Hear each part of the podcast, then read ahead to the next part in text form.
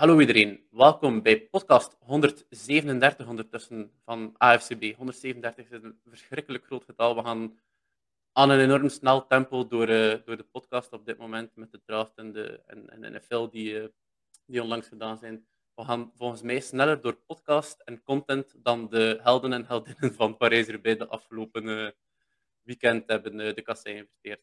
Maar goed, zoals ik zei, uh, College Podcast ook vandaag. Mijn naam is Jens van Hulle, ik zal jullie host zijn. En ik heb de eer om twee echte toppers aan jullie voor te stellen. Um, twee toppers binnen de wereld van college voetbal. We gaan vandaag en in de volgende podcast, het is een tweedelige uh, special, alle prospects die jullie op dag 1 en dag 2 zouden moeten kennen, uh, om jullie favoriete teams waarschijnlijk de best mogelijke speler te doen draften. Ik heb daarvoor twee toppers, zoals ik zei. De eerste is, ja, jullie gekend. Uh, normaal heeft hij een heel verdrietige Philadelphia Eagles fan masker aan, maar vandaag heeft hij een ander masker opgezet en dat is die van Hendon Hooker fanboy. Uh, Alexi, welkom vanavond op je, vandaag bij deze podcast. Hoe gaat het? Alles goed, alles goed. We zullen zien hoe, hoe dat verder verloopt. ja, beloof dat je, als het over Hendon Hooker gaat, dat je beperkt in tijd. Ik zal, ik zal uh, mee proberen in te houden en niet te, niet te lovend zijn. Okay, perfect. Uh, and for the second guest, uh, our expert today is, is Bryce. Uh, for those of you who don't know Bryce, uh, the name will probably not ring a bell, but the page that he's, uh, he's the brains and the, the heart behind Sideline Scout is probably ringing a bell for some of you. I think we're with some of, uh, some of the AFCB panels or, or fans in the Discord of him, and we've probably shared a few posts of him already. Welcome, Bryce, to the podcast. How are you doing, man? I'm doing all right, guys. I appreciate you having me. Yeah, uh, welcome. How how are today uh, today's days going? Is it is it uh, still manageable for you to get through all the content you want to present on the page? Man, it's, I'm be honest with you, it's getting tough because you want to save your good stuff up for the draft. But you know, we're what it's April eighth or seventh, and it's just like, man, do I want to save it another twenty days or do I want to go ahead and put it out? Because my rankings are done. I got the graphics made, but it's just like, do I want to post them this early? And time the draft comes, people's done forgot about it. So it's still, getting a little tight. I'm not gonna lie. Still have a lot of content coming. Yeah, yeah. I try. I try to post at least two, three times a day. Um, but my good stuff, I'm trying to save. The good stuff. Maybe a yeah. sneak peek of what we can expect in the coming days. Yeah, yeah, for sure. Yeah. Uh, for those of you who don't know the Sideline Scout, I would recommend you going to Facebook and look him up. Uh, it's an amazing page providing expert analysis on all prospects in this year's draft and even during the season, uh, Bryce will provide to you some, some game film on, on prospects, uh, updates on everything that's going, concerning college. So if you want to keep up to date, you, are following our page already, uh, and we're going to share all relevant materials. But if you really want to see all details, just go to Bryce's page and, and you will see everything you will need to know going into the draft. Um, okay, guys. So as I mentioned, we're here for a deep dive into uh, the prospect, but maybe to get the voices warmed up and everybody ready to go over almost I think I think it was 60 prospects I I lined up for today. Uh, maybe some quick fire questions to both Alexis and Bryce um, to get the voices warmed up. So first of all, uh, we're here as a college fan. Uh, what do you prefer, a football Sunday or a football Saturday? Hmm. That's, That's a difficult like, question. I think I'd go Saturday. A football Saturday. Yeah. Yeah, I think so too. Yeah, I, I was thinking about a, it. You still have a, a, weekend day the day after, so yeah, that's what I like. And also the more drinking. The, yes, it does. but the the college, um, yeah, the atmosphere around college is, is like another level than the than the NFL. Yeah, the college, which I don't know. I, I started watching Red Zone this year. My big thing with Saturday is college. I could sit down at twelve and then watch football to eight with no interruptions. But nah, I started watching NFL Red Zone this year. I, I like that setup too, but I think I still go Saturday. Oh yeah, we've been doing that for for years. If, yeah, if it's, I, not, if it's not the Eagles, it's uh, it's very nice to see all the games. Okay, question two. Uh, maybe more of a nuanced question, or maybe a bit of dividing question. Is Georgia on its way to become a bigger dynasty than peak Alabama? If they win like the third the third championship in a row, would would you label them as a bigger dynasty than Alabama ever was, and then Nick Saban. Coming coming from a Georgia fan. yeah, I'm just asking the question because I'm an uh, I'm a, I'm a subjective Georgia fan now. Ah uh, man, I, am a Georgia fan as well, but I don't know if I could say that. Uh, not yet. Um, I think they got a couple more to go to even be close to. I mean, Alabama. since I've been watching football has dominated college football. You know, they're on their way, but I couldn't say yet. No. I, I wouldn't I wouldn't count Alabama out yet because Nick Saban always has a few tricks up his sleeve. So I don't I don't know yet. Yeah, but how, how long will will he still be at Alabama? I think yeah, he will stop at some time. So is it going to be in the next decade that, that Nick Saban will say goodbye to Alabama, or, or maybe sooner? I think him and Belichick strike because they're a lot alike. They strike me as the guys they're going to coach until they Until they physically are unable to. Yeah, they're physically unable to. So Yeah, I, I think I what's think he- too. he is seventy, so we don't know. But I, I think I could see him coaching another decade. Yeah. Okay, all right, then maybe the, the dynasty is uh, not on its way yet. Um, third question: the best college memory for both of you guys. It's like you could talk about it probably for hours, but maybe off the top of your head, which one is uh, the one you're thinking about right now? I always have the one, uh, the Michigan game against Michigan State. That That's one of, exactly what I was going to say. that was one of my first college games. Yeah, a, a packed stadium of Michigan fans, and then at last last 10 seconds, they fuck up a punt and they lose. And that's yeah, that's one of the most memorable memorable memories for me.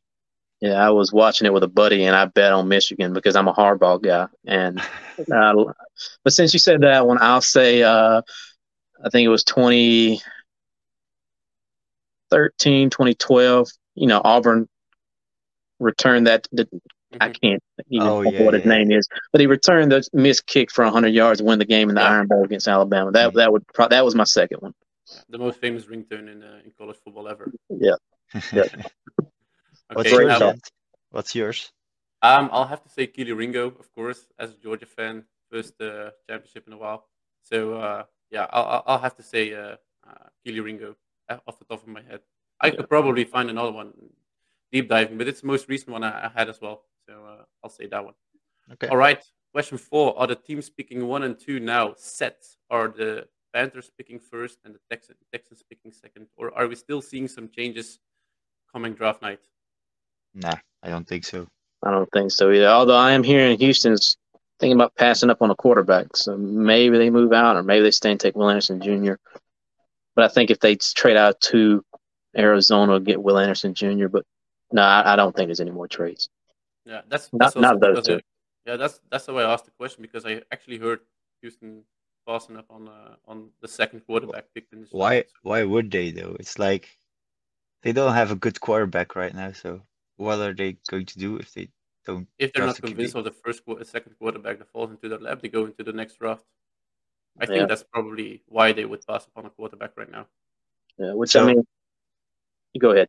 So you want you want them to wait to next until next year for Caleb Williams or Drake Maye then? No, I, I, I don't say that I need them to. I just say that could be one of the reasons why they would do it. Okay. Could be. Well, I mean, I, I, Stroud. I, I've said it. People have fought me on it, but Stroud's agent is Deshaun Watson's agent. Yeah. Stroud doesn't want to go to Houston. From what everything I've heard, he doesn't want to go to Houston. So if you, you can't get Stroud, say let's say Bryce Young goes one, you don't get Mhm. Bryce Young, you don't get Stroud. You're down to Richardson and Levis. Do you love Richardson enough to take him second overall? Uh, apparently not. They don't. Um, or it could just be smoke. You can believe about 10% everything you hear Hmm, from the combine to draft night. But It keeps the hype alive, though. yep, yep. I, I love it. But but uh, you, you can't believe everything you hear. But I don't know. I don't like the idea of waiting the next year because it seems like every year we're like, uh, well, next year's quarterback class will be better. We said that last year about this one. And now this one, we're like, oh, next year's quarterback class will be better. You, you just never know. Drake Maye could fall off next year, you know? Yeah, yeah, that's true. But th this year's quarterback class is better than last year's, I think. Oh, so for there, sure. there we had Kenny Pickett, but I think Bryce Young and CJ Stroud are a bit better Yeah. than Pickett. So And then, that, that brings us actually to the next question. How many first round talent QBs do we have in this draft? I'd say two, but I want to hear you guys' opinions on it. I'd agree. Two for me. I don't think Richardson or Levis are first round picks, but QBs are always overvalued in the draft. So um, yeah, pure talent, ba- uh, talent wise, it's two for me. if you view Richardson as a quarterback, I'd say only two. But if you view him as just an athlete, I think he's a first, Mhm. for sure, a first round caliber athlete. Um, and then you get the QB bump, like Alex was talking about. Um, I'd, I'd go three. I'd say Richardson's one, just off athleticism alone. Yeah. Okay. Okay. Well, Mhm. I think we, we, we've touched upon the quarterbacks right now. I think we can go ahead and, and, and do a deep dive into the quarterbacks right now. And I think logically, we're talking first about Bryce Young, I like mo- the most complete prospect in my opinion as well in this in this draft. He he has everything. The only knock on- you have on this guy is his size, and I'm not sure if the size will be this much of a factor um, in his career. It could be, but I think the size can be overcome uh, regarding Bryce Young. I don't know what you guys think about it. Yeah, it's it's tough to predict, I think, his size, but he's just so talented that I I'd risk it. It's it's not something you can't overcome. Like Ky Kyler Murray had a good season or two, then he kind of fell off the off the wagon, but it, it went fine with him. So why would why wouldn't Bryce Young do it? Sean Payton was on Colin Cowherd's show about a month ago, and he said when he was working with Parcells, Parcells had no problem drafting an undersized guy unless he walked on water. That was the only way. He wasn't drafting an undersized guy unless he walked on water, which means he was just head and shoulders above everybody else. And I, I think Bryce Young is that. Mhm. I, I think he's. I've said it a hundred times. If he was 6'2", 215, we're talking about him like we talked about Andrew Luck and Trevor Lawrence. Um, Mm. Size isn't a problem to me. I could see it being a problem for some teams picking at the top. But I mean, he doesn't take a lot of big shots, man. He just doesn't. He, he's elusive. He's got great pocket presence. I don't see it being a problem. Yeah, I don't see it either. It's he doesn't rush a lot either, so it's Mm. not that he'll get he'll get demolished. Um, put him behind a good O line, and I don't think I don't see a problem actually.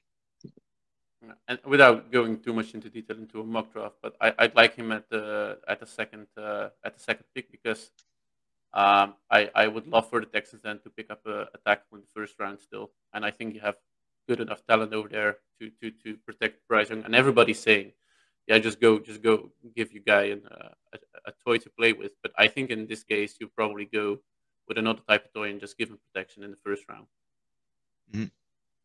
Yeah, I but actually I read today that uh, apparently maybe it's smoke, we don't know.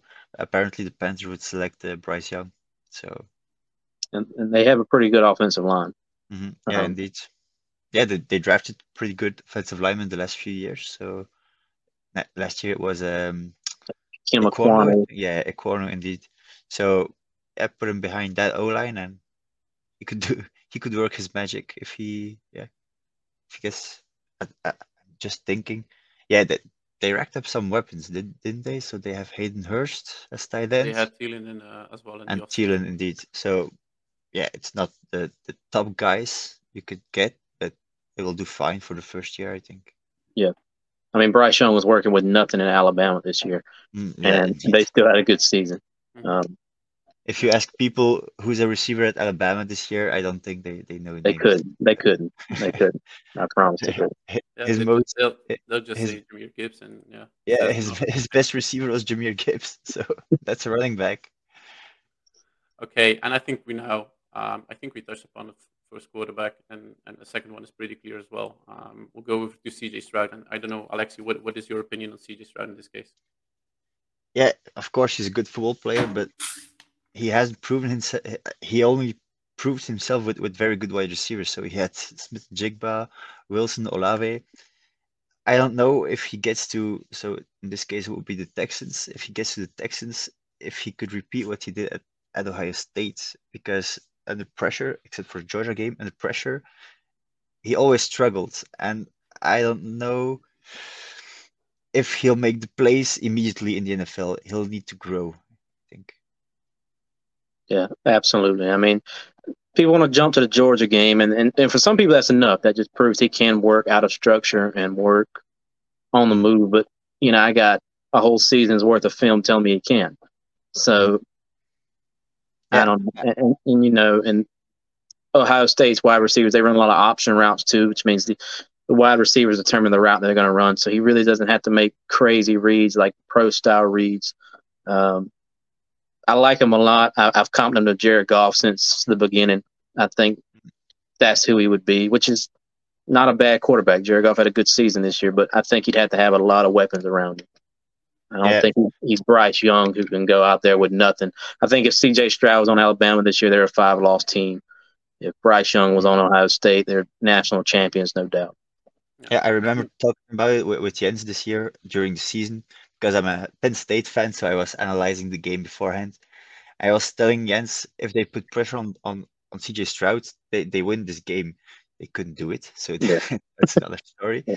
But the whole during the whole season, you, you had a feeling if you just pressure CJ Stroud, if you can get through that O line, yeah, you win the game. Yep. So I mean, yeah, he was one of the worst quarterbacks under pressure this year. Mm-hmm. Uh, of the top guys we're going to talk about, he was the worst. Um, of course, we we can't all say can't say all bad things about CJ Stroud. He has very good a very good arm, very good. of course. Great. Very yeah, he's very accurate. So he has a lot of good things also because otherwise he wouldn't be the the number two QB on the board. Oh, no, so, no. but he'll he'll yeah in, the, in, this year's draft class. So he'll he'll just need he'll just need to work on on his uh yeah on his ability under pressure.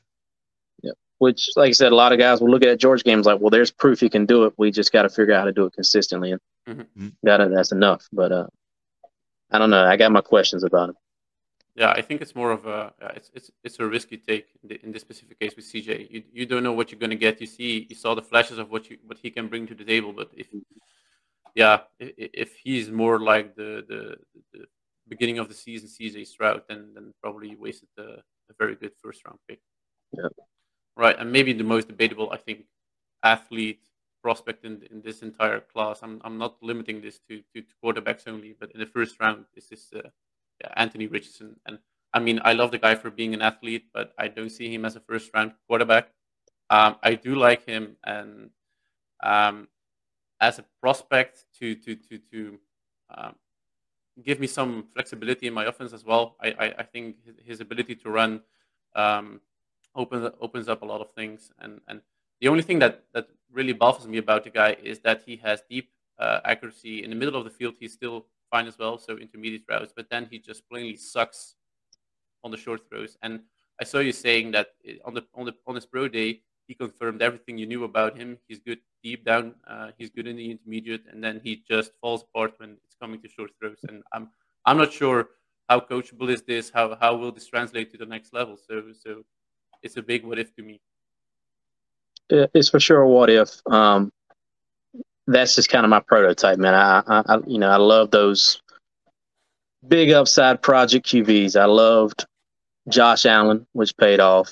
Um, I love Malik Willis, who looking like it might not pay off. So it's kind of a live by the sword, die by the sword. But I think everything with Anthony Richardson's fixable. I mean, we got to think this guy started 13 games his whole college career. He's 20 years old. He is five years younger than Hendon Hooker. You know, think about that. So I mean, I think if you get him out there, he just needs to see more coverages, man. I mean, I've seen the progression. You know, you'd see him misread a coverage one game, and the next game on film, he would make the right read. It's just about getting him to see more coverages, getting more snaps, getting more of those short throws, just more and more practice. I think that's all he needs. I, I, to me, that's worth risking it on a first round pick. That kind of upside, all I got to do is fix his short throws and make him more consistent, yeah, I'll do I, that.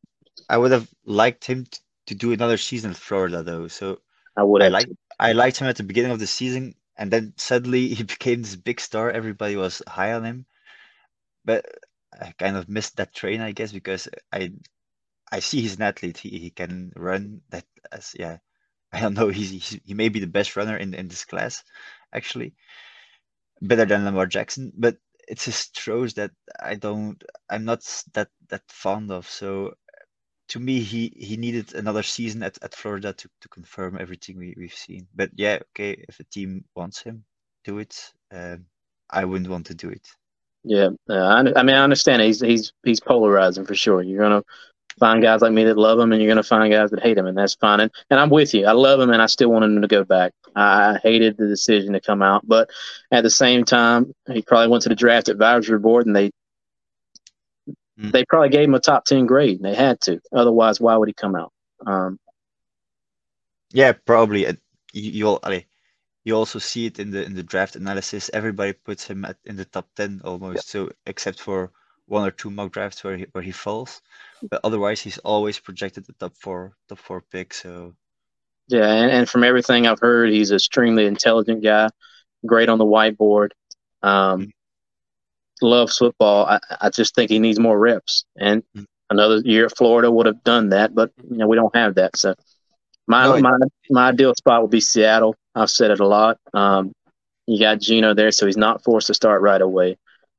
And if he does have to play early, they're a run heavy team anyway. They're not going to ask him to do a whole lot. Well, uh, what, would you, what would you think about the Colts getting him? Could you start like Minshew for a year? I would start Minshew for a year, yeah. Um, unless you just want to throw him out there. I mean, you got Shane Steichen coming from Philadelphia, run a similar system to what they did with Jalen Hurts. Um, yeah, indeed. Until he can develop into that kind of passer you want him to be. Um, I would at least start Minshew until Thanksgiving if you're going to do that. Mm. Yeah, it's it's an interesting player to, to follow this year. That's for sure. He's like you said, he's very young, so he could develop into a very good player. I'll just need to he'll need to prove me wrong. Not that uh, yeah. he he owes me anything, but uh, yeah, I'd like to see it. Yeah, but I, I think it would just be the case of of both fans and, and, and, and, and the team being patient with him. Like as you say, I, I wouldn't start him until at least Thanksgiving. So yeah, give I him the time, it... and even if it, even if he starts right away, suppose he goes to the Colts and they bench uh, Minshew for him. If if he has a bad few bad games, just it's it's I, not I a bad pick. If they start him right away and he does pan out in the beginning, I think he'll get burned very fast by by fans around the league. So I don't you don't want that with, with this guy. I think. Yeah, you that's what I'm saying. We just have to be patient. Mm-hmm. Everybody has, is going to have to be patient. But that prospect will have.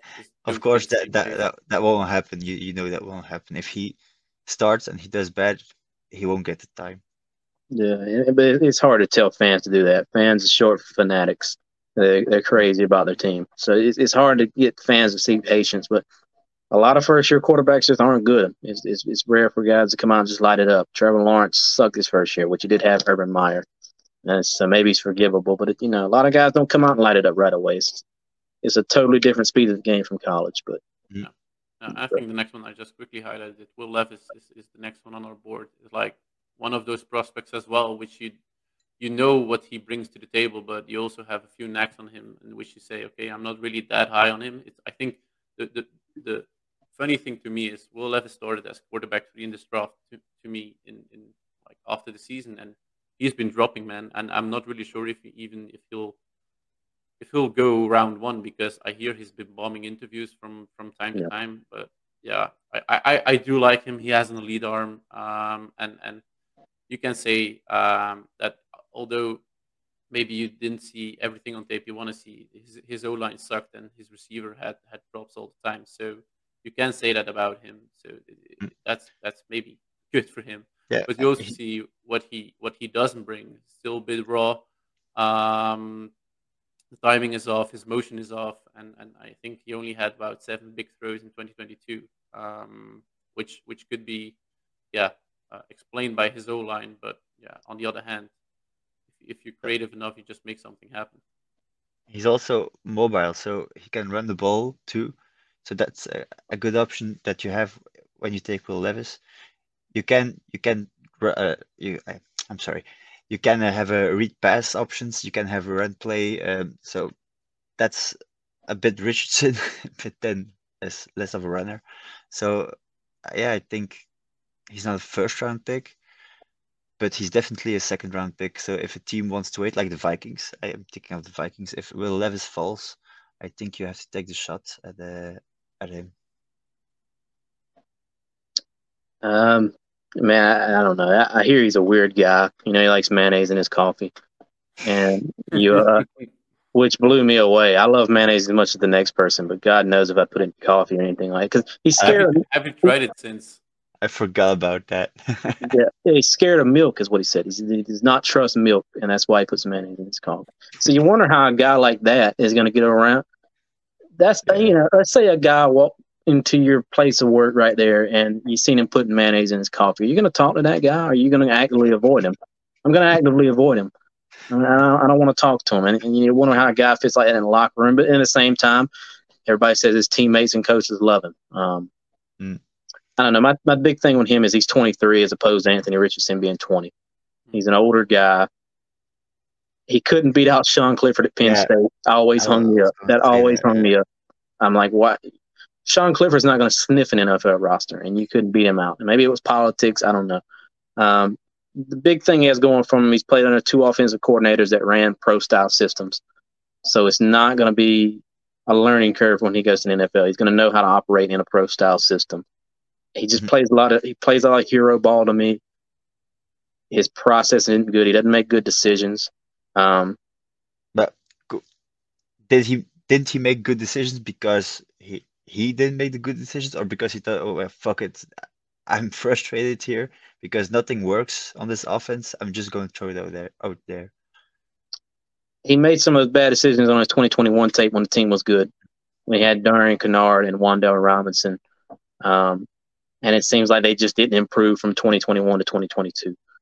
So I, I just think it's a processing thing. And I, I, no, I don't, his team was crap. Him and Anthony Richardson both, their receivers didn't do them any favors. Um,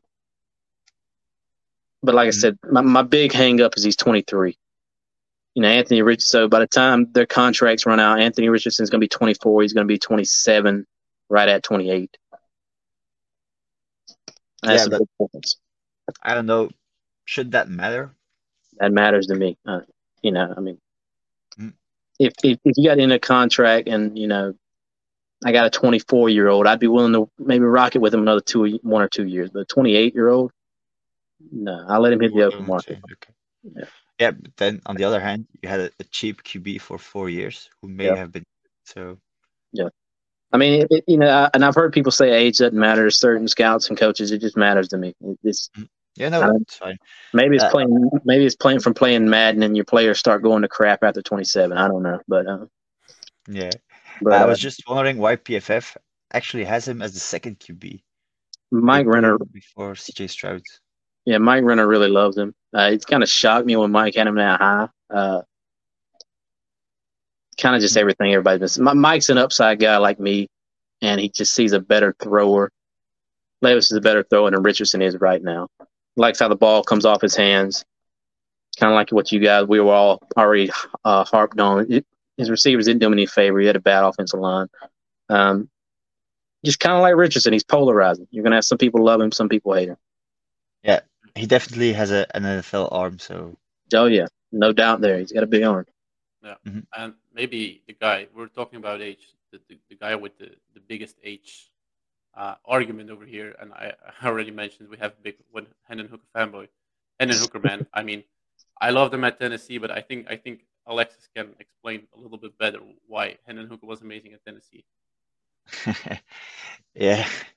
Well, it's just it, I was a fan of Tennessee before the season started, um, but then I didn't expect this performance, and then Hooker was was yeah the epitome of, of of what they did. So he was the most important player in that offense.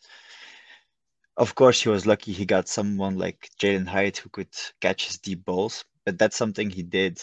He, he threw deep balls, not always that accurate, but if you have someone like Jalin Hyatt who can catch them, it's fine. So he read all all the all the mismatches in the with the cornerbacks or the safeties. Like I remember the Alabama game. It's Jalin Hyatt goes on vertical, and it's Battle or Branch, one of the two, that just he just misread the play, and that's what Hendon Hooker saw. So yeah, that's what I like about him. But he can also he won't run the run the ball downfield, but he can make plays with with his legs, so he can get one or two yards needed.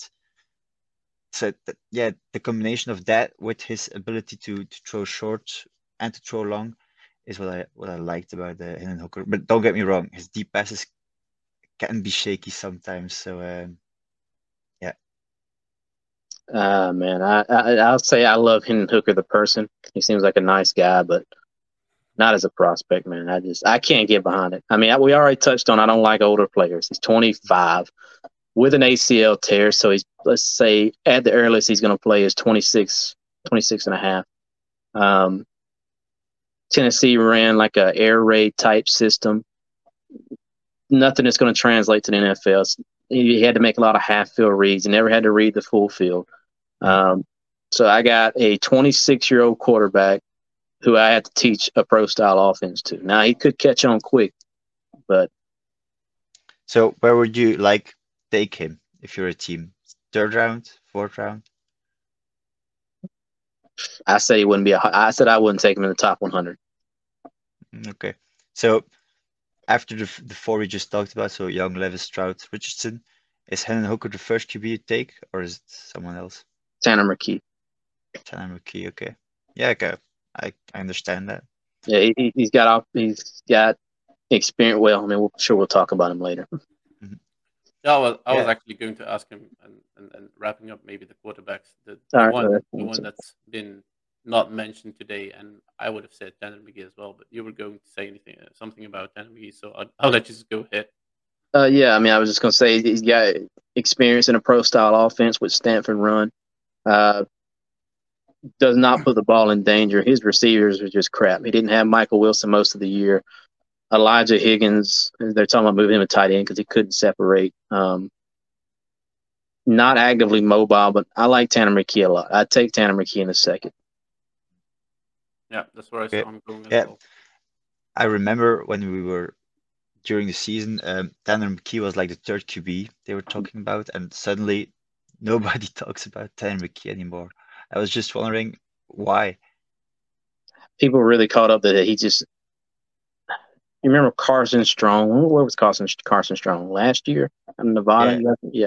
He came to the Eagles. Yeah, just a statue in the pocket. That's Mhm. kind of the big knock on McKee. He's not creating outside of structure. He's a drop back pocket passer, which is, you know, just not a thing anymore. So that's why suddenly he fell off the board because I think even Aidan O'Connell is, is above him right now. So- I'm not with that. Yeah, yeah, I'd say Yeah, wow. I don't mean for me personally. I just Yeah, saw, yeah, yeah. I know what you mean. I've seen that a lot too. And I mean, he didn't have the best tape this year, but like I said, like we said about these last few guys, you know, his his he did not get helped out at all by the people around him. Mm, Yeah, Yeah. indeed. He he had no one. We we talked about Levis having no one, but Tanner McKee. Tanner McKee had no one. Yeah, Absolutely no one. Yeah. I think now smoothly transition to the guys who could have helped him. I think um, wide receivers wise, you I think there's a lot of movement in this position, like who's going to be number one, and I think it's going to depend heavily on, on who's picking. But yeah, in, in my opinion, I'm I'm going Quentin Johnston, and and I mean, I'll follow it TCU, and Alexi can, can attest to that. I was a big TCU uh, rooter during the season, like not preseason. bandwagon. You were I'm not saying it's bandwagon, fan. but I like yeah, you were. I think Bryce, you you already probably know it. You can have a discussion with somebody, and then you're up on opposite sides, and the more you talk about it, the more you kind of get get extreme in your points of discussion. And suddenly we were like pretty close to TCU could be a good team. Not really sure. Alexis said No, they're a bad team, and then We're pretty close to me saying TCU is the worst team in football, and pretty close to Jens saying they're the best team in football. That's where we Yeah. got suddenly. yeah, I think that's where the season ended. Then and then you had the, the Georgia game, and then yeah, everything fell into his place. But I mean, I mean, I mean, Quinn Johnston, I, I, love the guy, and he's the biggest wide receiver prospect in the first round or second round. Uh, you're gonna have so if, if you want a tall wide receiver, you, you go Quentin Johnston, TCU. No, no, you don't you don't hesitate if you do if you like these guys and and what he brings to the table as well. Uh, he has some speed to separate. Um, he's athletic as well uh, has a big catch radius, or, or at least let's say above average. Um, the only thing, the production he had at TCU was maybe not that great, but I think you could maybe make the argument that Max Duggan didn't really have all, uh, or didn't really take uh, or used him as much as he could have. Like he had a lot of routes in which he was open that Max Duggan just didn't take it. Um, but I don't know what you guys, uh, your guys' take is on this. Yeah, I Yeah, got. he- Go Go ahead, ahead. go ahead.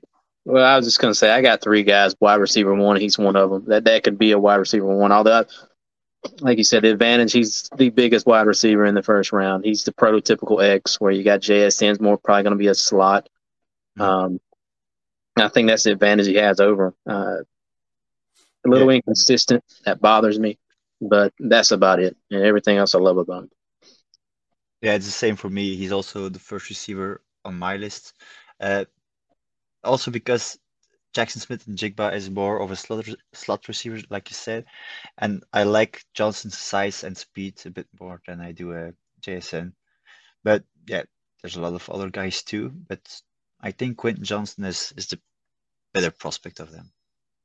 Yeah, he's 6'3", 208, and I think that's uh, if you like big wide receivers, you go you go Quentin Johnston. But as you said, we, we have a lot of other guys, and I'm curious to but see you can you can also like put a, an asterisk next next to his name because in the big games against Georgia, for example, yeah, didn't show up. So yeah, the, we'll, the, consistency that's what you got to see from him. Indeed. So we'll need to see if he. I don't know if he's like we talked. We did a mock draft and I picked Johnston at twelve for the Texans. Um, but I don't know if he's already worth that that twelfth spot in the in the draft actually.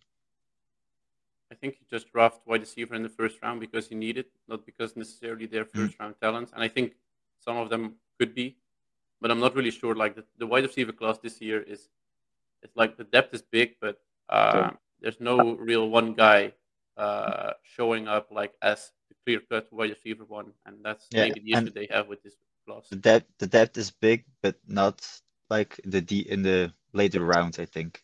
Yeah, the top isn't great. I, I had a guy the other day tell me that JSN was going top 10. I was like, dude, I don't see a wide receiver going top 20 in this class. I think mm-hmm. from 21 on, you could see start to see a run from 21 to the second round. I think that's where the value's at. But uh, like you said, if they need a receiver, you take one because he's there. Mm-hmm. But I don't, I don't really see a top 20 wide receiver in this class. Who do you have your, as your second wide receiver on the board? Bryce? Well, no, no, I, I, I misspoke. Now, JSN is my number one. I love JSN. Okay, yeah. Then I got Johnston two, but I've been swapping him and Zay Flowers for a while. I, I mm-hmm. really like Zay Flowers. I like what he brings to the table. Yeah. Also, I w- I'm wondering, like Zay Flowers, he played at Boston College, was very loyal because he he stayed there for four years, if I'm yeah. not mistaken. So he he had the opportunity to go. He just stayed there he, even if he knew the, the QB would be, yeah, would yeah. be shit. Um, he he showed very good things. So that's yeah. I, I'm very curious to see what, what he can do at the at the next level. He put up 1,100 yards with Phil Jurkovec as his quarterback. You know that, that was enough for me right there. The, the, only, the only reason we know we know Phil Jurkovec's name is because of Zay Flowers. yeah. Uh, so yeah, you might give Johnston the edge because of size, but man, Zay Flowers is exciting. Yeah, uh, the size is a little short for a for an NFL receiver, but but we just talked about uh about Bryce Young. That wouldn't be a problem. I think Zay Flowers can break through that too. Yeah, it's just man, he's just in the open field. He's so elusive. He's got good contact balance. He a lot of times he doesn't go down when he first gets hit, uh, or he'll he'll either take the hit and find a way out of it, or he'll just make the guy miss. It, it just, I said it a lot. Antonio Brown is just who I see when I'm watching the tape. Now, some people said that was ridiculous. Other people said, ah, man, I, I kind of see it too. I'm not saying he's going to be Antonio Brown. I'm just saying that's kind of who he looks like when I watch I, him. I hope he's a bit smarter than Antonio Brown. yeah, and I, I, I want to say as well that I did like him in interviews. Like I saw him on a, a, podcast with Brett Kollmann, I think it was, and I really liked his attitude over there. Like smart guy, and, and he know he knows what he's talking about. So I really like him in that regard as well. Um, and then he really transformed his body too. I don't know if you guys seen that from yeah, yeah, last season when he got to the Shrine Bowl. He really like transformed his body. Yeah, ten pounds of muscle. He, he was a yeah, totally different guy. Um, yeah, to me that shows he's he's very committed. So yeah. there's nothing not not to like about him. So yeah. As a second wide receiver, you could you could think about Zay Flowers. And we, we mentioned your first wide receiver, Jaxon Smith-Njigba. Um, why why do you have him as as number one in this class? Man, just JSN's production, you can't deny it. Um, yeah, he's probably gonna be a slot guy at the next level and he doesn't have great top end speed. But, I mean, he had some of the best three cone and short shuttle times I've ever seen which is, you know, you think about three cones and L drill, you know, boom, boom, boom. That's just route running. And that's why that's the drill I pay most attention to with wide receivers. It's a three cone drill. And I think he had like a six, maybe a sub six, seven, which is ridiculous.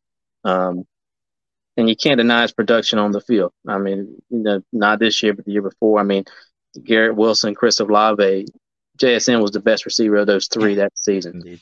Um, aren't you aren't you a little worried about his his injuries though? Because last year he played three games and Yeah, I I think he was really just protecting himself. Mm. Which I mean, I got no problem with that. You know, we talked about. I do like Zay Flowers staying at Boston College. Talked about that, but at the same time, man, say if he goes out and hurts himself worse, he's costing himself money. yeah, that's true. Of course, Yeah, that's uh, what- I I think that was a lot of it. I think he was protecting himself more than he was just so hurt he couldn't play. Okay. Yeah, no, of course, Jackson Smith in Jigba is a is a very good wide receiver. Don't get me wrong. Um, but like you said, the slot receiver position, he he'll probably get used as a slot receiver in the NFL. Yep. And that's probably why I have Johnston above uh, Jaxon Smith-Njigba. Yeah. think- uh, Yeah, go ahead, Bryce. oh no, I wasn't saying anything. I'm sorry. Yeah, I was just saying maybe uh, those are like the top three prospects we have we have in this this class. I think. Um, then for me personally, it's just just below that you have Jordan Addison, um, the guy from USC. I mean, the Biletnikoff winner uh, at Pitt transferred to USC, had a good had a good season. Um, but the, the thing was, I, people expected him to run faster at 40 right than he did. I think he ran a 449. Yeah. Um, what, what was expected of him at the combine? Man, that's about what I expected him to run. I I called him all year, said he was DeVonta Smith. Um, nothing about him is just like crazy athletic. Nothing about when I watch Jordan Addison pops off the screen. Uh, same with CeeDee Lamb. You can say CeeDee Lamb, DeVonta Smith. He just gets open. He just makes plays. He, nothing's crazy. Nothing's like, oh man, that guy's crazy fast. So four, I, I thought maybe hit four, four, five to four, five. That was about the range I had him in. Um, but I mean, I went back and watched his 2021 tape uh, a couple of nights ago, and with Kenny Pickett, and the dude was dominant. He was Mhm. dominant. I mean, you can't you can't deny his production. Um, slot only, I think, because of his size Yeah. and you know lack of top end speed. But the guy just gets open. The guy's going to find the opening in the zone. He's going to make plays. Yeah, yeah, it's the same for me uh, too. I just was thinking about his strengths. I'd like to see him add some strength because I, yeah, I feel when he gets contact, uh, when he he gets to into contact, he he's not that good anymore. So Yeah, but the guy is like Yeah. 173, which Yeah. puts him in the third percentile. I mean, like, Yeah, yeah, of course, but you could There's a- always uh, add to it. Yeah, there's a couple guys in that class, this class that is just tiny guys. Tank Dell, Yeah. another one I like, but he was 165, which is you know Jesus. yeah. But the one thing you, yeah, you could always add weight, but what's Yeah. the what's the downside of that? Like adding weight, it one will Yeah, be- but will lead to some plays you will have to compensate a little bit. And but he's I'm not I'm not really he's sure. already sure- he's not the fastest guy, so he doesn't need to worry about that about that speed getting diminished if he's used as a slot receiver. I think because if you can just yeah elude the block uh, the the tackles they they are trying to make, that's more important to me as a slot receiver than than that that burst of speed. I mean, I, I just don't get the argument. I've never got the argument that you can always just add weight. I mean, how much weight could he really add? I mean, he spent the last four years at Division One programs with, especially USC is going to have top of the line strength training, top of the line diet plans, and he's still only 173. I mean, how much Yeah. better nutrition and stuff is he going to get in the NFL? I, I don't. He might can get to 180. I don't. I don't think he's ever going to be 185 plus. You know, but like DeVonta Smith was all, the Slim Reaper. Yeah. He added some some muscle being at with the with the Eagles, so that's what I'd, I'd like to see him do. Yeah. yeah, he could do, but I mean, like, how much can he actually add? Yeah. How much can he, How much can you add Yeah. for you to start sacrificing speed? Of Yeah. course, he'll he'll never get the he'll never get he'll never be the biggest guy. That's not what I, what I wanted to to say, but, Yeah. Yeah. Uh, that was the argument with uh, with Bryce Young, right? He he weighed in a little bit over 200 at the combine. Like how, but what's his playing weight? It's, I think the same thing can be said to of Jordan Addison. What's his playing weight going to be? Mhm. Um, the Slimmer Reaper is maybe his nickname in the, in, the, in, the, in the coming NFL, but like we'll see. Um, but we had for now maybe for sake of time, we'll not do a deep dive that down anymore. But what's another prospect in the wide receiver room plus you, you really like, or you maybe see as a nice pickup in later rounds? Tank Dell. I think I mentioned him earlier out of yeah. Houston. I, like Tank Dell a lot. Uh, Tank Dell is the most sudden athlete in this class. I think he might be one of the better athletes in this class. And in a class lacking a lot of top top end athleticism, mm-hmm. I think you can see a guy, even though he's 165 pounds, you can see him go in that second round. I mean, when I watch him play, man, the corners look like their feet are in concrete trying to cover him. Uh, they're he's a two steps ahead of him at any given time. I mean, and he put up 1,400 yards and 17 touchdowns this year. I saw, I saw him mocked in the first round. I think it was actually to the to the Eagles. I could see it. I mean, he's just 5'10", 165. I think he ran 4'4'9". But his game isn't straight line speed, man. It's just how quick he can get in and out of breaks is crazy. Yeah. Do you do you value him more than than Josh Downs?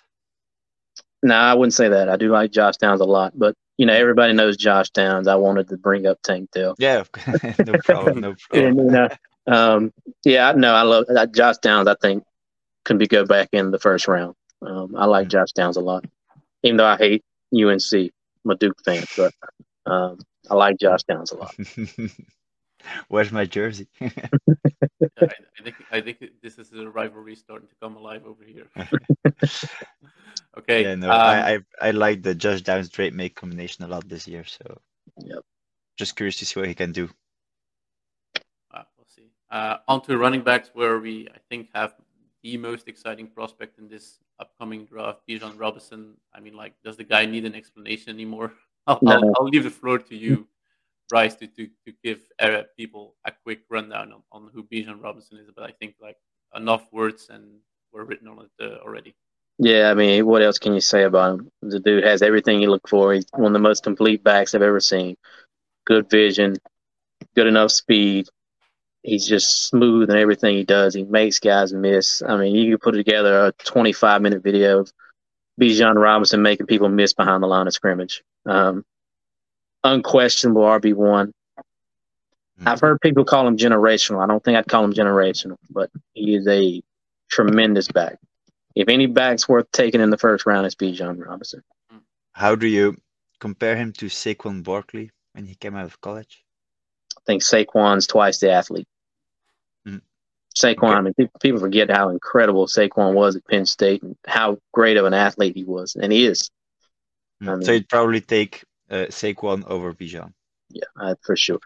And though I love Bijan, but I mean, would would you even take Bijan over Zeke coming out? That's the question.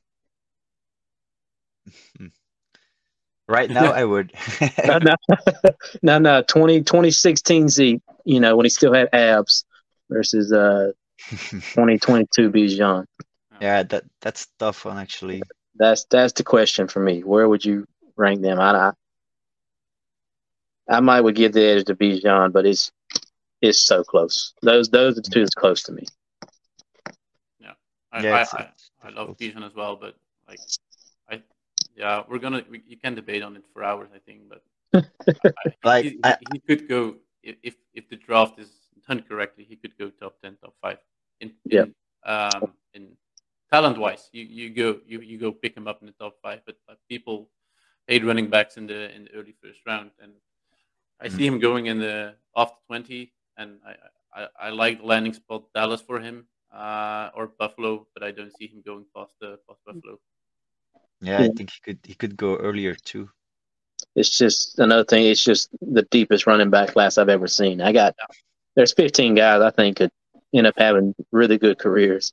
Mm-hmm. So I mean, if I think if he was in last year's class, he'd, he'd be a top 10 pick maybe. But do you think the running back class is the best one we have this year?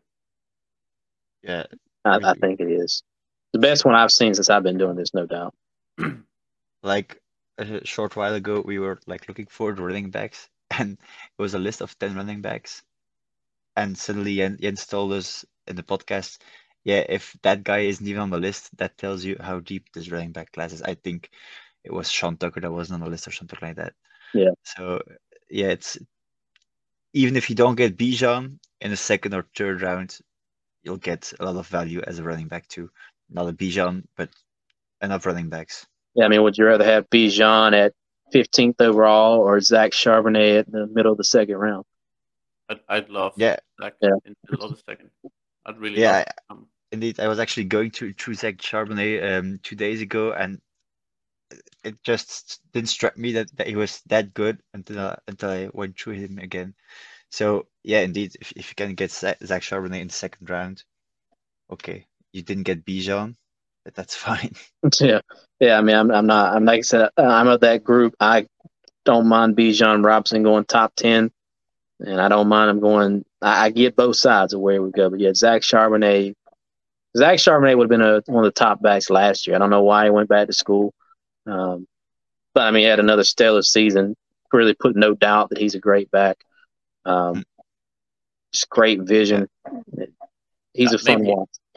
I think he's like if you if you put it in like what he can do, he can maybe be the more complete back that we can expect in the coming rounds. I think the other running backs each have like one specific thing they excel at. Like Jahmyr Gibbs is a pass catcher, Yeah. but like Zach Charbonnet to me But is like He can he can catch early- passes too, so Yeah. Zach Zach Charbonnet is day one starter type mm-hmm. running back. Like you're three down back from day one. Yeah, I believe so too. He's he's just he can run and he can catch the ball. He's very big. He has a lot of power. What do you want from a running back? I think that's what I want from my running back. Yeah. Yeah. does it is it is it a negative to you that he's not really excelling at one thing specifically, or do you more like him as a complete profile? I like him as a complete profile. I mean, you know, especially, you know, we're not he's not being talked about to the middle of the second to third round. I mean, so it's not like you're investing a lot in him. Mm. But no, I mean, I like a complete back. I always have. I don't like the special. I mean, I like the special. I like Gibbs. I think he, but you know, Charbonnet. Charbonnet is what you think about when you think about a running back. To me, Yeah, indeed, to me, it's the same. Yeah. Like when I see a running back, I, I think of Derrick Henry. And then I Yeah. Jonathan Taylor, and then I, I go back and I think about Adrian Peterson. Not putting him on Adrian Peterson, but just you know, guys that are, they can do anything. Mm. You know, they do a Yeah, little bit of everything. And don't get me wrong, Jahmyr Gibbs is a very good running back, but it's yeah, I think Zach Charbonnet just has that that edge a little more than uh, Jahmyr Gibbs for me, for me, to me. Yeah, well, maybe moving on then to Jahmyr Gibbs. Um, I, I like him as a third running back in this class. Um, if I would draft the running backs, I'd, I'd like Charbonnet a little bit better because he's more complete. But what Jahmyr brings is like off the charts. He's the best pass catching running back in in this specific class, and I really like him. He was the top uh, weapon for for, for Bryce Yeah. Young at Alabama. So Yeah. he he, He- he, had a lot of tape to, to, to, to put forward on, on, on pass catching. But the only thing, like his his, his size, is something that really bothers me and made made me put him at three because I, I think I, I have some somewhere over here. Um, he's uh, 199, which put him in the 14th percentile in uh, in running backs, and he's 5'9", which put him in the 25th. So yeah, he's he, he's one of the smaller running backs. He's not small per se, but he's a little smaller than you would like to your running back to, to be. I think. Yeah, mm-hmm. I agree with that. So Yeah, I mean, with a guy's 199, he kind of becomes scheme dependent. You're not going to run a guy like that between the tackles, and that's mm-hmm. Mm-hmm. what separates Char- Charbonnet can run between and outside the tackles. Um, Gibbs is more of a weapon. That's kind of how I see it. Maybe a lot of people like to say Alvin Kamara. I see a lot more Jamaal Jamaal Charles, who was who was excellent, but he was an outside zone kind of type of runner. I think that's Heard what the Gibbs would couple be. of- yeah, And if, you- if you compare their RAS scores, it's it's very similar. Was it? Mm. Yep. Okay.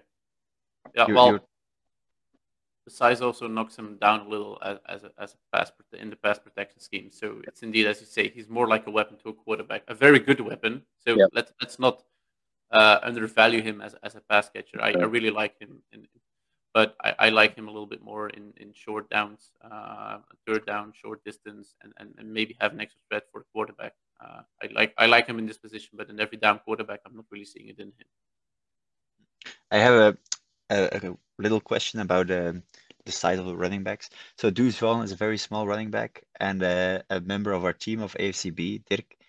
Uh, isn't that isn't too fond of Deuce Vaughn. He says he'll never make it in the NFL. I was just wondering what, what you think about that because I remember Darren Sproles having a fine career and being small too. Yeah, no, Deuce Vaughn will find a role in the offense. Make no mistake about it. I'm he's one of those guys. I you know I'm not gonna say he can't make it in the NFL because I think in five years saying that you look crazy. I mean, it's not crazy because of his size, but man, that guy's foot speed, his, his quickness. Oh my goodness. Mm. Yeah, that's what there's, I love about him. There's just no way he doesn't find some. Now, is he every down back? No, no, no probably not. But man, as a third down change of pace back, yeah, I think he for sure could have like a ten year career in that role. Mm-hmm.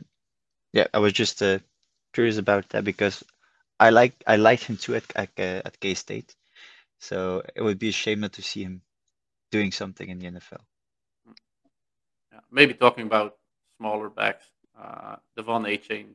I mean, the, the guy. If, if if you talk about Achane, you talk speed. Like the guy is legit. I, I think it was uh, what's his uh, forty? I can't. It was a little. Of... It was a little slower than people expected, but I was in the four threes. So. Yeah, it was still like four three six or four three eight, something like yeah. that. Maybe four three, somewhere in that range. But no, I mean, you yeah, look a little at the... slower then, but still, still, yeah, legit good forty.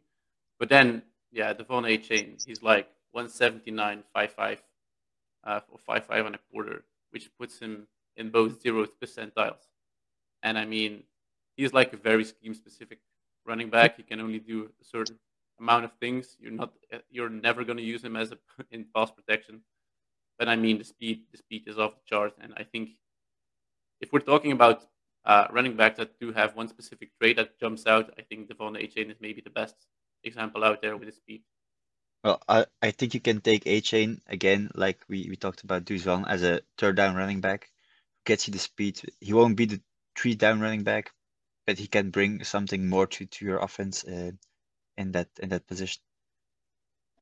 Yeah, man. I mean, if you if you got speed like Achane's got, NFL teams are going to find a place for him. I mean, mm.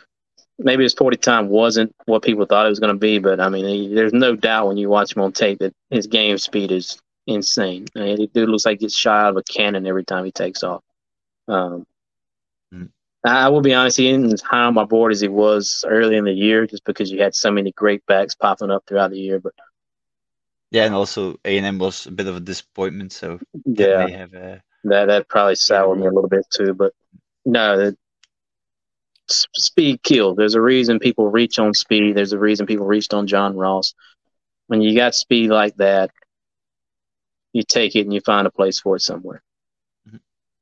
Yeah, I, I agree. It's a a good running back to take. Uh, not if you're looking for a running back one though. No, no. But if, you, if he's available at the late third round, early fourth round, yeah. Yeah, he could have he could have a role like the Eagles play with Boston Scott and um, and then I forgot the name of of the third running back. Uh, but yeah, they change up a lot, and that's the role. Man. And I love that guy coming out too. I know you're talking about for the Eagles, and Gainwell. I Gainwell. Yeah, Kenneth Gainwell out of Memphis. Yeah. Yeah, indeed. I forgot his name. That's a shame for a shame for me. You said you had him a little bit lower than you initially thought you would have him, or in, in, at the start. Yeah, is, I think. He, go ahead. Yeah, who? I was just going to ask who's running back for, but I think I think we had the first three covered already. So I think it's now just a matter of finding out who's four for you. Four for me is Tank Bigsby out of Auburn. Yeah. Um, I love Tank. I think he's one of the most not talked about running backs in his class powers. I mean, of course, he got power. His name's Tank, but um, you know, yeah. power, speed. He's got good footwork. He's got good vision. He was the only bright spot on that dumpster fire that Auburn was this year. Um, he, has got prototypical size. I think he's six foot, a little over yeah. 215 pounds. Um, Indeed. And also his, his speed is, is is fine. It's he ran a 456. Uh, it's not yeah. Achane level. It's not a he's not the fastest guy, but he's he's not slow. To be to be two fifteen plus, that's that's moving. Mm, yeah, that's moving. that's not slow at all. So yeah, I like him too as a as a fourth running back. Yeah, me as well. I I I I'm not sure if I have him as running back four, but then the drop off after three is maybe a little bit too big to me to just be clear cut number four. Uh, but yeah, Tank Bigsby, what he bring, what he brings, I, I like it as well. Uh, good build um, and, and and scheme versatile, which is something you, that you like most of the times uh, as as when Absolutely. you draft a running back that you can use him in a lot of different ways instead of like De'Von Achane or Jahmyr Gibbs. You're going to use them in one specific way. But like Tank Bigsby is going to be used in a lot of different types of offenses. So I think that's good good thing for him. Um, I think I know why he's number four on your on your board. Like let let's see. You, as I think you heard I heard you saying a lot of times already, half of these prospects are never going to do anything, and the mm. other half is just going to be average, and then you have the cream of the crop who are going to be excellent. Yeah. So that let's let's see let's see. Uh, I'm just sure. maybe I have one last question about running backs. What do you think of Tyjae Spears? Because at the beginning of the season, I actually didn't know his name, and then when the season uh, yeah, developed, his name popped up a few times, and uh, I started watching a lot of Tulane games because I thought they were a good team. They come on uh, my local cable all the time. Mm-hmm. Uh, I watched it for Dorian Williams, the linebacker. I'm really high on him. And then it wasn't around October. I was like, dude, this, every time I turn on this game, this this Spears kid is just dominating. What? Yeah. I started watching more and more, and you know, he was one of my guys heading into the uh, off season. I thought would stay under the radar, but of course he didn't. Uh, yeah, speed, contact balance. I mean, the, the guy just he gets hit, and it's just like he bends all the way down and just pops back up and, and keeps going. Um, good contact balance, elusive in the open field, good long speed. It's a lot to like about Spears. He's a little smaller side, not mm-hmm. great at pass protection, but I mean, he's 5'11. He's got a good frame. He's 200. I think if you get to 205, 210, be solid enough to be a every down back. Mm-hmm.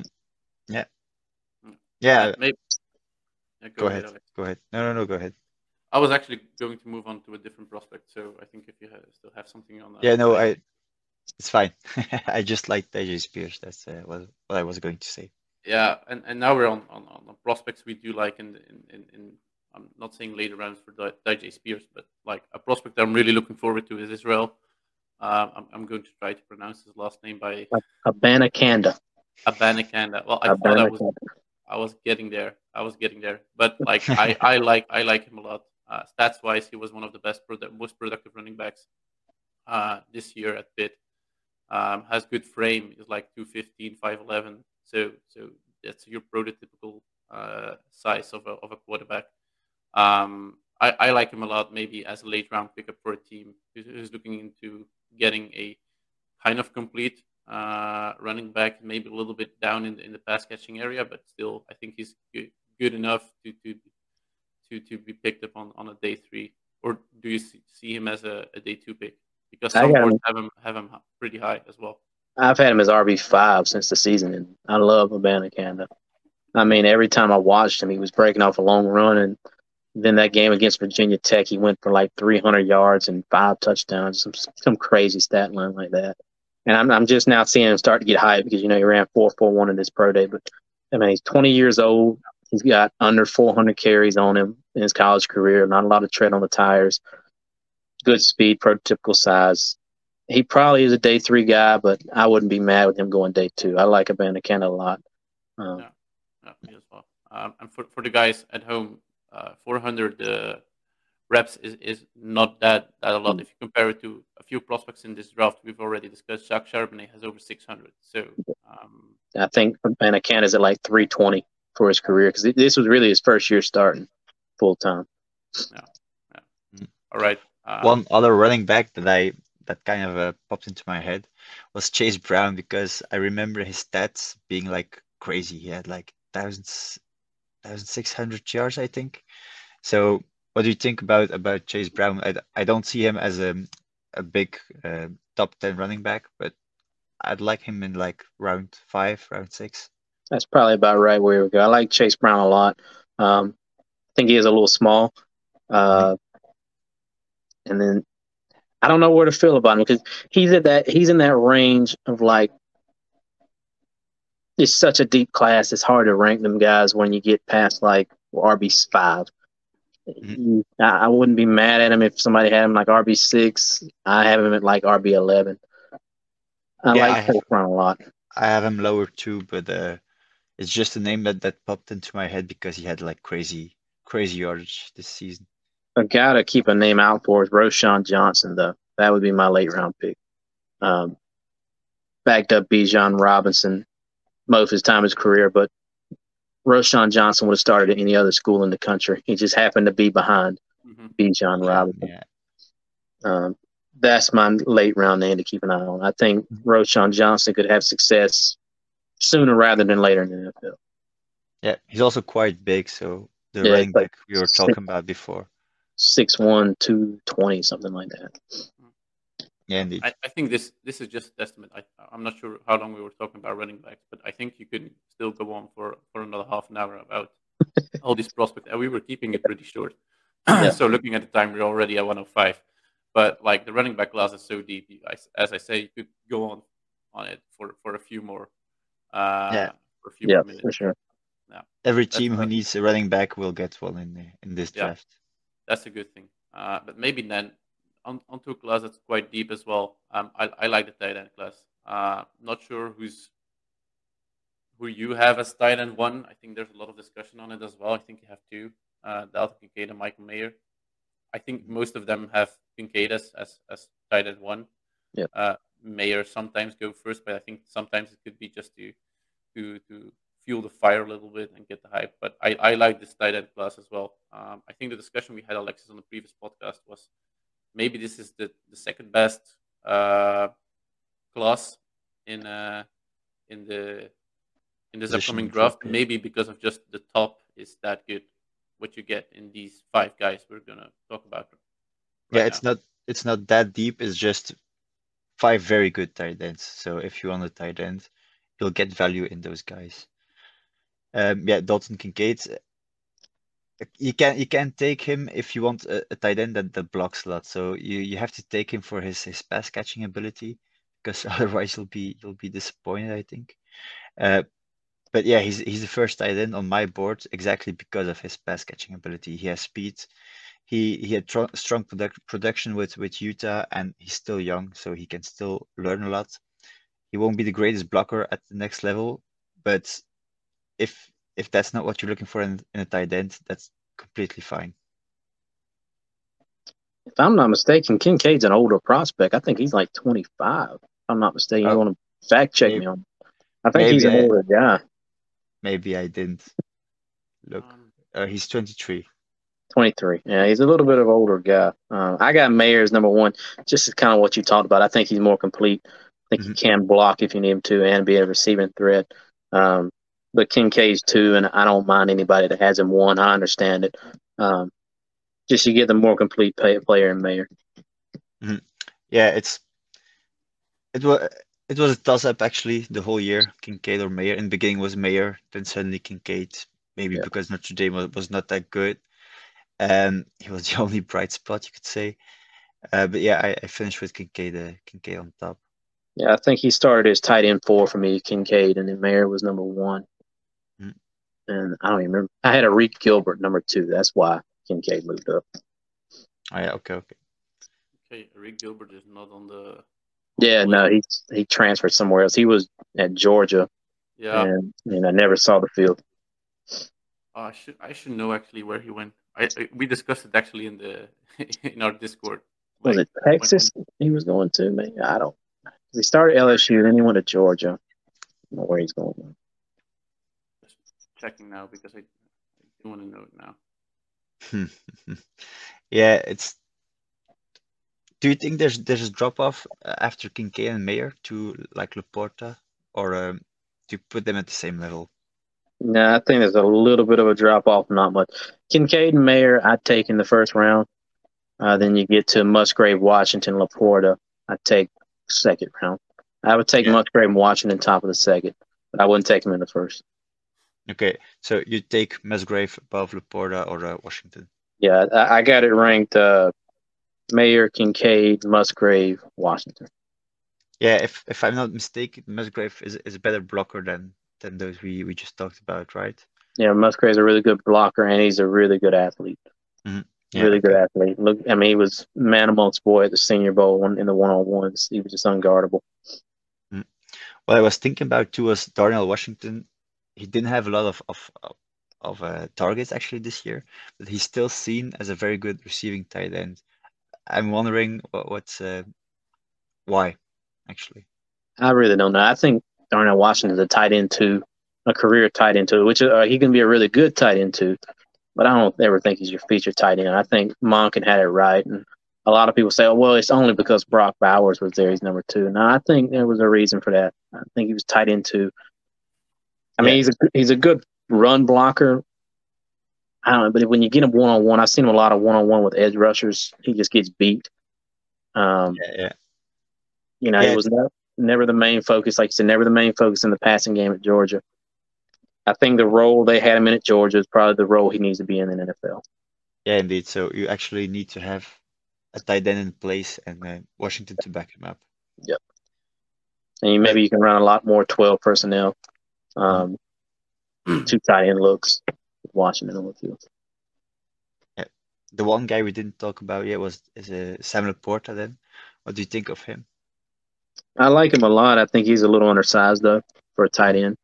Um, I think he's he's just what yeah, I think what 6'4", 240, which is by no means a small human being, but I think he's a little small for a tight end. Uh, man, I think to be honest with you, I might end up putting Kuntz above Zach Kuntz from Old Dominion over LaPorta. Uh, Kuntz hung around my list all year. I hate I didn't get to see production from him this year, but like you said, there is a drop off after that top four, Hmm. and why not bet on an athletic freak like Kuntz, who's also you know 260 pounds. Yeah, I just checked. He's Yeah, quite six, seven, right? he's Yeah, quite he- fast too. He's like 445. Yeah, he, he was a he was scored a 10 on the RAS. He's one of the he, he's the most athletic tight end prospect they ever tested. Yeah, I think Like this, this guy benefited really well from the from the combine. I think he got like the most hype after the combine, like Yeah, with but- the name popping up all over the place. Yeah, he was like my tight end eight all season, and but he was hurt a lot of the year, so we really didn't see him play, which is why I, didn't, I really didn't move him up. But I knew he was going to test incredibly well. I didn't think he was going to be all time legendary performance, but yeah, he's no doubt an athlete.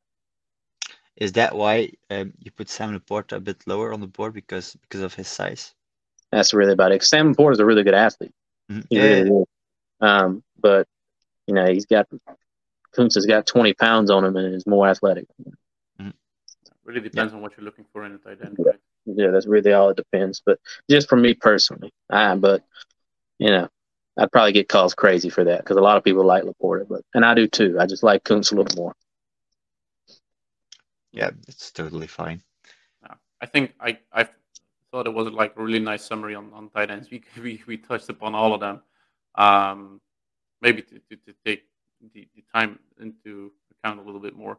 Um, I think we can go over to the offensive line because there's a lot of prospects on there as Yeah. well, which will get a lot of hype. And I think if we're talking hype on, on, on offensive linemen, you're you're talking. Well, let's start with with the inside first. Uh, Cyrus Torrence. That guy was built in a lab. I, uh, Yeah. yeah. That's that, that's actually what what's the most common comment on uh, on on on O'Cyrus Torrence is uh, wide build, um, quick uh, to read twists, um, and yeah, he can move men against their will, um, which is yeah. Then because of that, it's impossible to disengage from. So, uh, guy, yeah, amazing. That's just the, one thing you can you can say to him. Of course, yeah, a little bit. Um, the knock on him is like the mentality, like John Michael Schmitz has it, but uh, O'Cyrus Torrence has a little bit less of that very people mentality, which you can sometimes look for in, in, in a guard. Um, and the range is not too great as well, which could be strange for someone his size. But yeah, those are like the two cents I have on, on O'Cyrus Torrence. I don't know if you guys have a lot of. to He also he also struggles a, a bit with, with double team blocks. So he's a very good player, but he still needs to to develop himself, I think.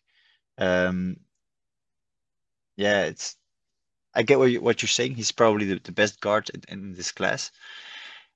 But is he better than what we had the last few years? I don't know. Um, I kind of agree with both of those points. The thing that impressed me most with Torrence, though, is you know he was at Louisiana last year. not LSU, but like the Raging Cajuns, Louisiana, yeah. and uh, playing lower tier competition. And then you would expect him to struggle jumping to Florida playing SEC competition every week, but he didn't. I mean, he was he was dominant all year. Um, that being said, I don't know where you put him at, man, because interior offensive line isn't a valuable position, but it's it's a weak. Well, I mean, it's not a weak center class, but it's a weak guard class. There's not a lot of good guards in this class. No, it's like um, two, and then I, I yeah, then it's a drop off. Um, yeah, indeed. Is he is he the athlete? I mean, I, I don't know if you guys seen it the other day. I did a a rundown. I went and I calculated every RAS for every position in the last five years, and your interior offensive line had the highest RAS scores if they were taken in the first round. Because if you're going to take that kind of lower valuable position in the first round, they have to be like a top tier type athlete worth mm-hmm. betting on. And I don't know if Torrence is that. But yeah. at the same time, if you need one and he's there at 21, why not take him or 20 or whenever you're going to go? Um, I yeah. like him a lot, but it's just I think he could get reached on and not have a good career people expect him to have. Would you would you say Torrence is clearly above Steve Avila or not? I would say yeah, but not. I don't think the gap is so wide. Is it? You know, I've seen Torrence mocked at 15 and then Avila at 44. I'd much rather have Avila at 44 than Torrence at 15. But now, if they win, if we in the second round, I could get Torrence at 33 I'd rather have Torrence at 33 than Avila at 44. that makes any, you kind of get what I'm saying. Yeah, mm-hmm. I, I think I do.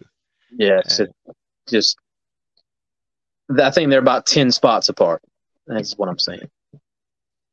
Yeah. Yeah, I think we can, we can uh, agree that the, the guard class is not not that uh, not that good. After that, it's just I I wouldn't take yeah. another guard to day three. So if you if you want a guard, you'll need to be uh, betting on those two. Otherwise, it's it's probably a, a bench player. Yeah, the center class is probably a little bit deeper. To like, you have a few guys, but I think the, the ranking in there is like all over the place. I've seen John Michael Schmitz going first. I've then seen Luke Wypler, Joe Tippmann sneaking into the first round recently. Uh, I don't know whose mock draft it was, but he, he went to the first. I think he went to the Giants. Uh, what, what's your take on that class? Uh, it's a really good center class. Um, like you said, you got John Michael Schmitz, you got Luke Wypler, Joe Tippmann, Olu from Michigan. I'm not going to pronounce his last name, not pronounce, but those, those are four guys I think could start really right away. Uh, Tippmann's a really good athlete. I think Schmitz would be my number one, and Tippmann too. But kind of like what I was talking about with, you know, if you're going to take an interior offensive lineman in the first round, Tippmann's the type athlete you would do that with. He's he's very explosive. Um, mm-hmm. But yeah, it's, it's a great center class overall. Yeah, I I don't know if, if a center is going in the first round though. It, it no. seems like kind of a reach. It is. I, have seen a lot. A popular mock is John Michael Schmitz to Seattle at 20. I, yeah, I don't, I don't see that. I saw a lot of, of Giants picking a center, but yeah, at the position they're in, I think they better trade back to get that center instead of of uh, taking him at, at that spot. Yeah, I mean it's just it's just not a valuable position, man. Uh, oh. You know, it's just not. You can pick up a guy in the third round that can start for you. He might not be great, but he, he can fill that hole and it's a cheap to replace. I mean, I think the average interior, the average center only makes like 11 million a year. Maybe not even that. It's it's a very cheap position to fill. Hmm. So I don't know if it's worth a first round pick. Yeah, I had uh, John Michael going to uh, to the Steelers as in the first pick of the second round. Like yeah. we did, a, we did a big mock draft on it. Like they they're in need of a center, and then yeah, I like I like John Michael Schmitz best of the of the three we, we just discussed. Mm. Um, but like moving moving on to the offensive line, maybe a bit more to the edges. I think the class we're we're seeing there is like either a little bit debatable on who you're picking at for uh, picking at one, but like the, the, the, talent you have on, on the first um, in that class is, is like off the charts. Uh, who who do you have as as tackle one? I got Skoronski, but I mean I've seen a lot of people started ranking him as an interior offensive lineman. Um, because of the arm length, which is a real concern. Um, you know, he's got 32 and a quarter inch arms. Your average edge since 2019, his arms are 34 inches. So, I mean, he's automatically at a disadvantage. Um, I think he just takes Skoronski as OT1 just because you can plug him anywhere. I think he can play offensive tackle if you need him to. Uh, I think his better spot would be interior offensive line, but he could be like Jonah Williams. Jonah Williams has been serviceable forever, it seems like. Um, Yeah, but I, I have Peter Skoronski as my first tackle too, but I'm just like thinking about it, about what you're saying. It's he's serviceable, but is that worth your your first round pick, especially your top ten pick? yeah, yeah, I get Because that I, too. I see him mocked a lot to to Chicago, but is it worth your your ninth pick just to to have a serviceable guy? That, and that's that's the big debate on him. Um, and we just sat here and talked about how cheap interior offensive line is. Is that worth the top ten pick if you're going to move an interior offensive line? Um. Which now I think Peter Skoronski could be like an All Pro in interior offensive line. I think he's he's that good. I think he would be. I think he would be good at tackle, a fringe good tackle, but I think he would be an elite interior offensive line. Yeah. I mean, his So tape actually, incredible. actually, you could say there are three guards. Uh, Yeah. Yeah, like I said, and I've seen a lot of people starting to rank Skoronski as a guard. They don't have him with the tackles anymore. No, yeah, probably, yeah, because they have a, a bit of information. Yeah, Uh, that- I mean, maybe that's where teams are talking about playing him. I don't know, uh, So but if but I don't have yeah. those hookups, so I'm going to keep ranking him as a tackle. so if a team really wants a pure tackle, they better go with Paris Johnson then. Yeah, I think that would be the way. But if if you're like, let's just say your Eagles, who have uh, Lane Johnson and uh, Jordan and Jordan Mailata. Yeah. Mailata, and you know you could plug in maybe Skoronski at guard, just feel that guy y'all lost this year. I can't pronounce his name, Isaac uh, something. Seumalo. Yeah, yeah. Maybe you could, maybe you take him top ten and just plug him in right away, so there's no drop off. Maybe that's worth a top ten pick to you. I yeah, I I think it could be at but at ten I like a defensive player more. Yeah, So Oh, uh, yeah, for sure. that's for a for another podcast. Um, yeah, I think Paris Johnson Jr. has has a shot at going above Skoronski exactly because of what we talked about. He's bigger, um, and he has long. He has, I think, he has crazy long arms. Thirty six inches. Yeah, that, that's him who has long arms. So I think if Chicago really wants a tackle, they'll they'll go Paris Johnson. Yeah, I mean his tape's spotty, but he's definitely has the most upside. I mean it was his first year starting at tackle, and it wasn't a bad year. He didn't have a bad year by any means. It just wasn't wasn't elite. Wasn't great. His tape was kind of up and down, but and he's a young guy. He's 21 years old. Yeah, Uh-huh. and actually you can play him at, at left tackle or at right tackle, so you have a very versatile versatile player. and he, he played a little bit of guard. He played right guard last year, so he has that. in- He has experience playing on the interior too. Although I think he's strictly a tackle. Hmm. Mm-hmm. Yeah, I saw him Yeah. playing against the against Georgia, and I think I, I, I sent a piece of tape to, to you, Alexis, as well, uh, of him engaging in a with an edge and then just picking up another guy who's just coming straight off the, Yeah, yeah, the yeah, right indeed. side and just handling two people like like it's nothing. Yeah, I mean, good feet. He's got great feet. His kick slides look good. It's just his hand placement can be spotty. That's that's really the only thing you can you can. Which a good offensive line coach will fix that. Yeah, I think there's no problem in the NFL for him. Yeah. Going on to the the third one, I think the drop off on after that is a little bit debatable. You you could say it's still it's still a strong class, but drop off over there. Uh, I- may- I don't think there's a drop off between Paris Johnson and Darnell Wright. That's my opinion. you have Darnell Wright as three. I do as well. I do, I do, yeah.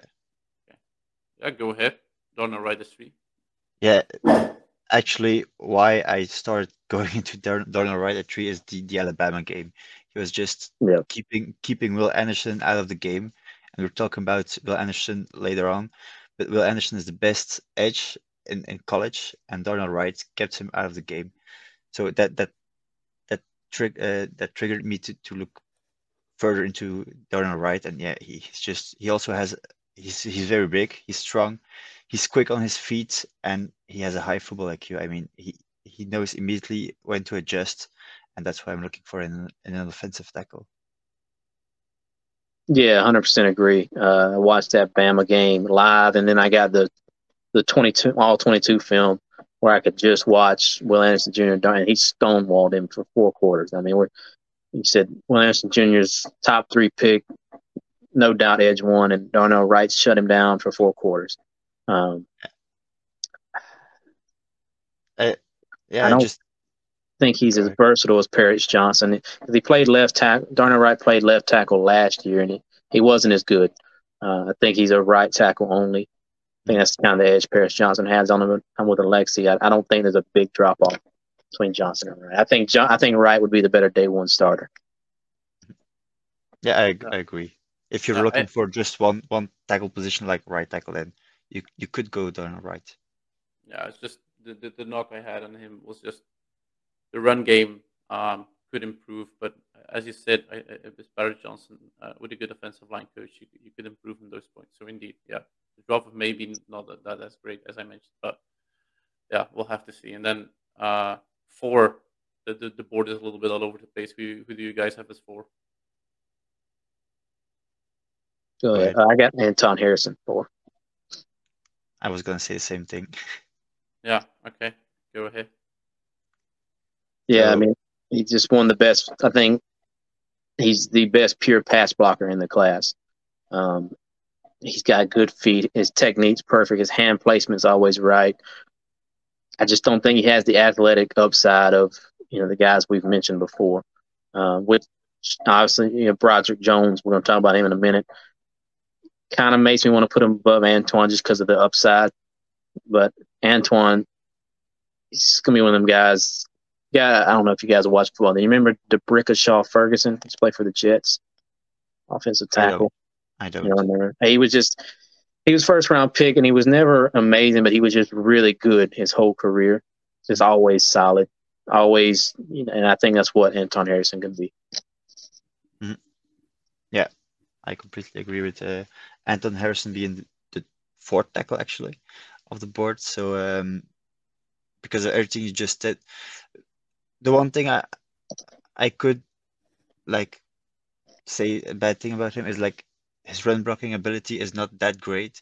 So if you if you're a running team like um yeah like like the the Colts do with Jonathan Taylor, then you may not go Anton Harrison. Yeah, yeah, I agree with that. Yeah, I, that's why I said pass blocking. I think he's the best. And run blocking, no, he's nowhere near the best run blocker in the class. But as a pass blocker, yeah, I think he's the best. Mhm, Yeah. One guy we uh we haven't heard today is uh, is Broderick Jones, and I, I I wanted to highlight him still. I think we're four tackles in, uh, but Broderick Jones uh, deserves a mention here as well. I, I, I like him a lot. Okay, okay, he's, he's from Georgia, but uh, it's more because it's it's not just because uh, he's he's from Georgia, but the, the things he has like premium athletic qualities and and, and yeah, quick recognition of of the uh, quick, uh, twist attempts coming his way, uh, loose hips, uh, quick feet, and like those are premium qualities I think for a for a tackle. Of course, he has a little bit of a limited experience. I think he started about 19 games it was for uh, for Georgia.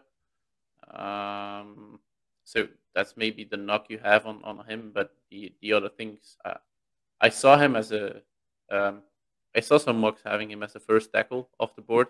Maybe some big boards even have him as a top tackle. Uh, Yeah, I've seen that often. yeah. Why why why is why is he put as the first tackle um, on those big boards according to you? Well, kind of what you just said is the athletic upside. Um, he's kind of the Anthony Richardson of the OT class. He's polarizing because he hadn't started a lot of games, but man, the guy the guy plays pissed off, which I love. Um, he said loose hips. He's got good feet. It's just his hand placements everywhere. It is all types of inconsistent. Um, when I was watching summer scouting, he had a really good game against Will Anderson that national championship. I think that was the first game he'd ever started, or one of the first, and had a really good game against Will Anderson Jr. Um, so he's polarizing, man. And you know, some people are going to love him, some people aren't going to like him as much. Like I said, I, I could see having him above Anton Harrison when I'm, you know, do my final rankings, but Yeah. he's he's got Paris Johnson type upside. One thing I I want to say about him though is is his play strength. I think it, it needs to improve because he he's quite big, so he has the potential to to develop into a, a very strong starter. But his play strength is something he'll need to develop um, for being a, a, a pro. Yeah, he does need to get a little stronger. Uh, but I mean, at the same time, you think he's 20 years old. He's probably Yeah, still got a lot of maturing to Of do. course, he has Uh, a he has all the opportunities to do so. Yeah, I mean, it's you know, he's still got four or five, four years to his brain's fully developed. I'm sure it's the same with his body as well. Um, I gonna- I, I just mentioned that because you, you can't expect him to be a day one starter and make a, a big impact in his first season. I think you need to, to let him grow a bit in, into your Yeah. team. Okay. Okay. All right.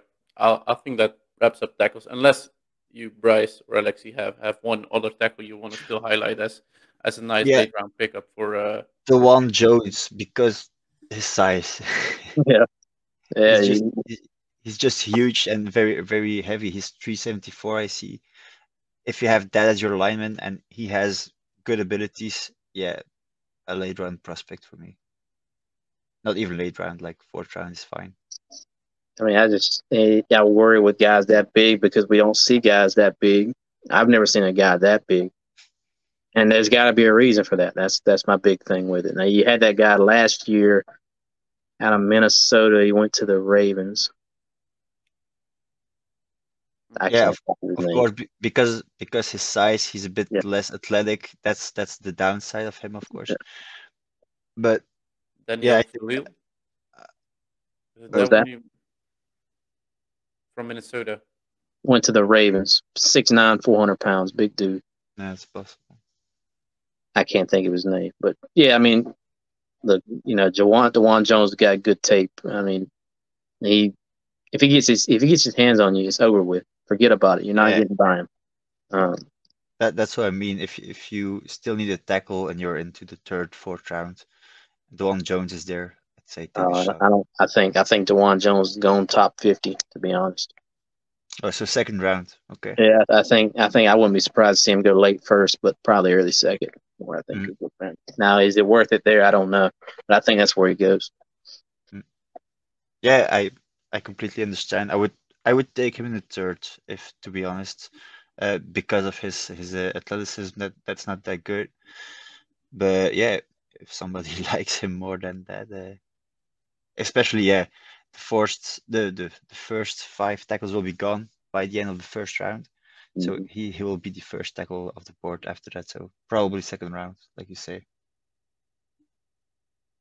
Okay. I think that wraps the tackle class up pretty nicely. I, I think we're one hour thirty in, in into the offensive analysis, and I think we kept it short sometimes. Yeah, you, you Yeah. had to rein, you had to rein us in there a few times. Uh, yeah, sometimes, but yeah, so, it, it, some classes are very good. Like the running back class, you could keep talking on for, for a few uh, a few more minutes, and even the tackle class, there's still some guys on the board who, who, who deserve some attention. But I think this wraps it up nicely. I think for the viewers who, who are still listening at one hour 32, 33, uh, thank you for bearing with us. Um, we're wrapping this up over here. Uh, now we'll switch back to Dutch. Dus uh, aan iedereen bedankt dat jullie zo, zo lang met, jullie hebben, met ons hebben meegeluisterd. Uh, dit was deel 1 van de grote analyse, de deep dive voor alle prospects. Um, wij komen later uh, deze week bij jullie nog terug voor een deel 2. Maar tot nu, dankjewel voor jullie aandacht en we horen jullie wel tijdens Draft Night. Bye bye.